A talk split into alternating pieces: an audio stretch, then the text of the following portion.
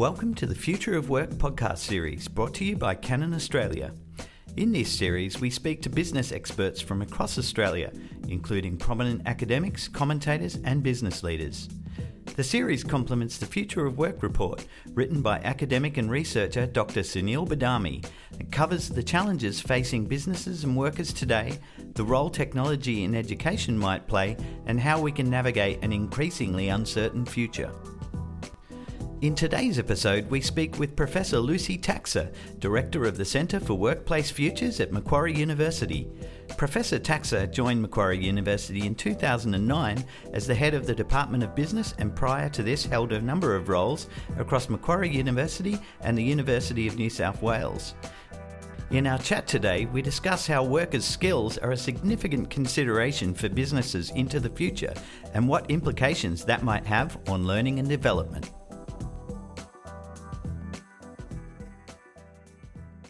So I think we'll start by just asking a little bit about who you are and what it is that you do. My name is Lucy Taksa. I'm a professor of management and the director of the Centre for Workforce Futures at Macquarie University. So, what are the biggest challenges facing workers and employers today? There are many very big challenges facing uh, both workers and employers today. Most people will quickly turn to artificial intelligence and automation. But I actually think the biggest challenges are the same ones that we've been facing for many decades, uh, relating to issues of security, security of employment, uh, trust in organisations, uh, good working relationships um, that really make people feel like they can bring their whole selves to work and uh, enjoy their work and do their work to their best abilities. I think for employers, there's an issue around skills and skills shortages and making sure that they get the best people for the jobs that they have. Uh, I think for employees linked to the issue of security and trust and well-being, uh, fundamental problems around um, bullying, uh, uh, intercultural relations, gender relations, even increasingly the whole issue of uh, difference more broadly, whether it's related to age or disability, feeling that you can come to work and be different and still be accepted. Okay, so how can we meet those challenges? I think uh, for the issue of security, uh, really young people and middle aged people and older people all want secure employment.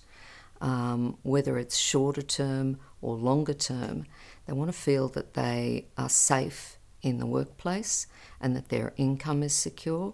And that I think requires employers to be really aware of those needs and to organise jobs appropriately.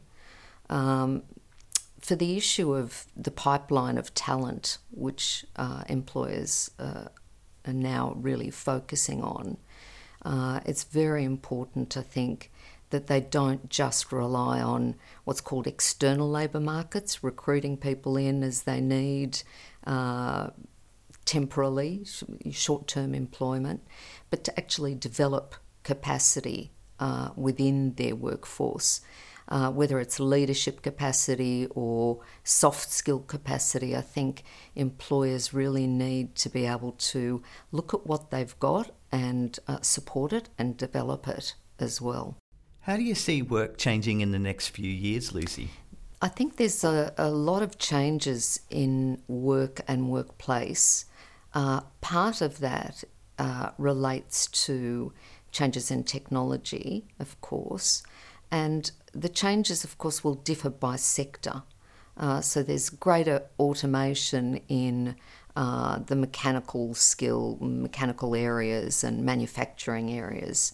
Uh, but even in medicine, for example, you see a lot of new technological developments that doesn't uh, reduce the need for human connecting skills. And so I think there's got to be a greater awareness of uh, how we can develop those uh, soft skills, connecting, communication skills, so that um, people can adapt and link the technology to the work processes effectively. Whatever you do, there are times when business as usual demands the unusual. Even in a class full of geniuses, old teaching methods can still be inefficient.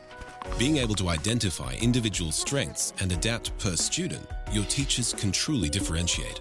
Like with a smartboard and its crisp 4K resolution, it's good to know that everything will run smoothly.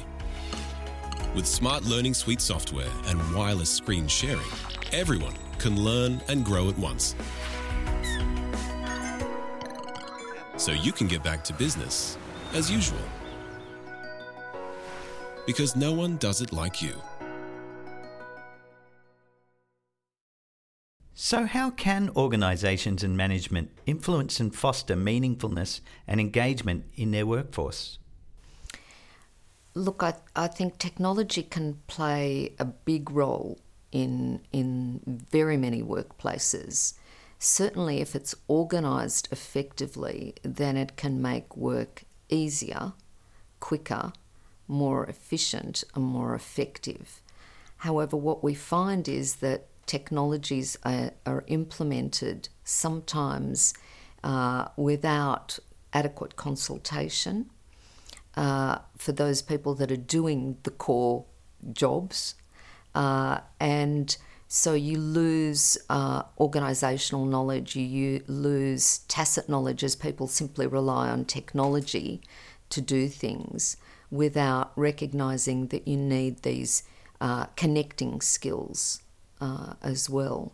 So I think technology needs to be implemented thoughtfully and um, effectively.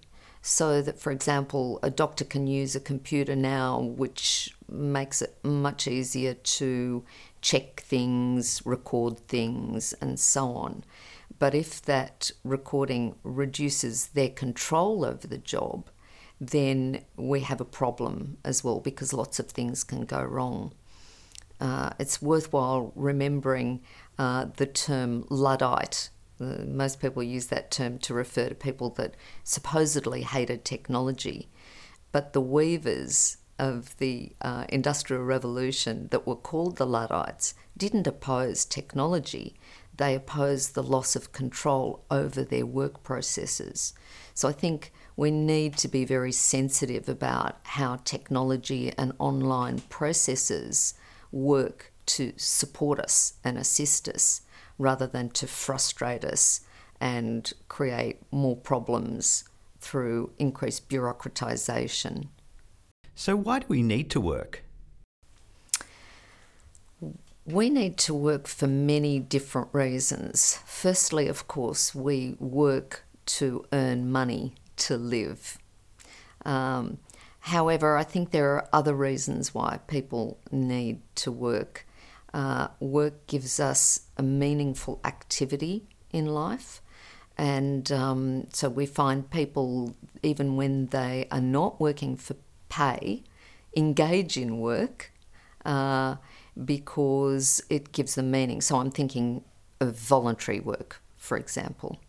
So we need to consider the full gamut of work. Normally, when people say, oh, we need to work, they're talking about paid work. But we have all sorts of other forms of work, uh, such as uh, home work, caring for family and the elderly, and so on, uh, cooperative work where people come together to do things together to create things.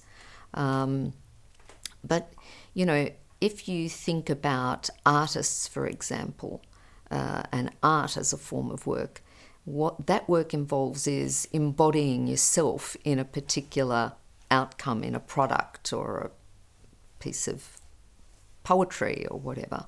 Uh, we assume that that is uh, about recreating ourselves through our work process. But I would argue that it's not just artists that do that, we all do that. We identify ourselves with our work. And uh, so those people that don't have work uh, often have all sorts of issues and dislocations. I think the last thing I would say about why we need to work is that it provides a source of interacting with other people that is so important. So, how do you think the workers of the future can prepare themselves for all this change? I hope that the workers of the future have um, a lot more capacity to fulfill their needs and their interests than many do now. Um, I think it's important for workers to feel that they can do things and do things well and be valued for what they do. I think that's an issue that we face in the workforce today where people can put their heart and soul into the job that they do but get no appreciation, no recognition for, for that. So, what I hope really is that employers across all the sectors government, industry, the not for profit sector recognise that there is a value to the people that work for and with them and that they reward them accordingly, both materially and in non material f- ways, so that we have well being in our workplace, uh, in our, all our workplaces. So, what's more important, productivity or creativity, and why? I don't believe that productivity and creativity are mutually exclusive. I think they're fundamentally interconnected. If people have the capacity and the, the environment in which they feel they can be creative, then they're more likely to be productive. Uh, so I think the two are really interconnected. But I think it's very important for us to recognise the role of the workplace itself in supporting both creativity and productivity. And there are certain issues around workplaces these days, uh, particularly, for example, the open plan office, where you know, and it's, it's the fashionable way to go, but in fact, there's a lot of research that shows that it's counterproductive to both productivity and creativity because people can't deal with the noise and the distractions and so on. So I think for increased creativity and productivity, we need uh, employers to encourage creativity on the assumption that it will increase productivity, and also to be much more thoughtful about how they organise their places to enable people to work better collaboratively. Uh, not just assuming that an open plan office will encourage productivity, because uh, actually the research shows that open plan off- offices uh, lead to greater isolation and lack of communication as people put on their sound blocking devices and so on in order to try and overcome distraction, disruption, noise, and so on in order to meet uh, what sometimes can be unreasonable targets. And I think unreasonable targets can also be counterproductive to productivity and creativity. When it comes to educating the future generations for the future of work, what sort of skills should they be being taught? I think there are all sorts of important ways in which we need to uh, prepare people for the for work of the future. Uh, obviously, training and technical skills through educational institutions is very important. However, there are soft skills that people also need to develop. And we need to understand that some of those soft skills are underpinned by cultural and gendered norms, which are very difficult for some women or people from different cultural backgrounds, or even those that um, are neurodiverse, whether they're autistic or whatever. Um, So, to actually deal with that effectively, I think employers need to ensure adequate induction into workplace expectations and norms, not just on how to do a job, but also what the expectations are about behaviour, about interaction, about what time you come to work, how you do work, and so on. I think these things are very important. I also think it's very important for us to have intergenerational knowledge exchange so that older people can share their knowledge based on experience with younger people, and younger people can share their knowledge of new technologies, new ways of working with the older people.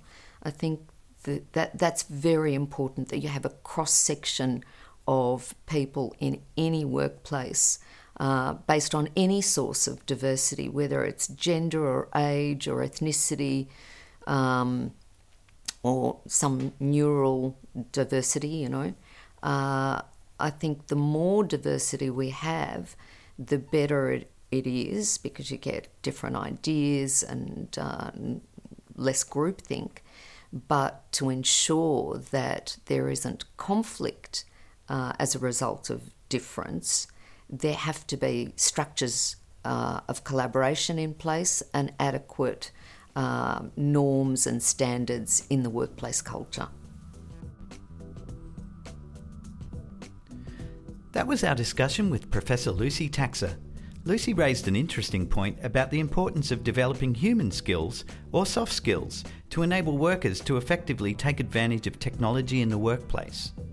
Lucy also talked about the importance of knowledge exchange across the workplace to generate new ideas and avoid group thinking. This is something we recognise at Canon with our document management automation and process solutions designed to provide accessibility to data and the sharing of key business information. If you're interested in learning more, visit canon.com.au forward slash business. And to make sure you don't miss out on any future episodes, be sure to hit the subscribe button.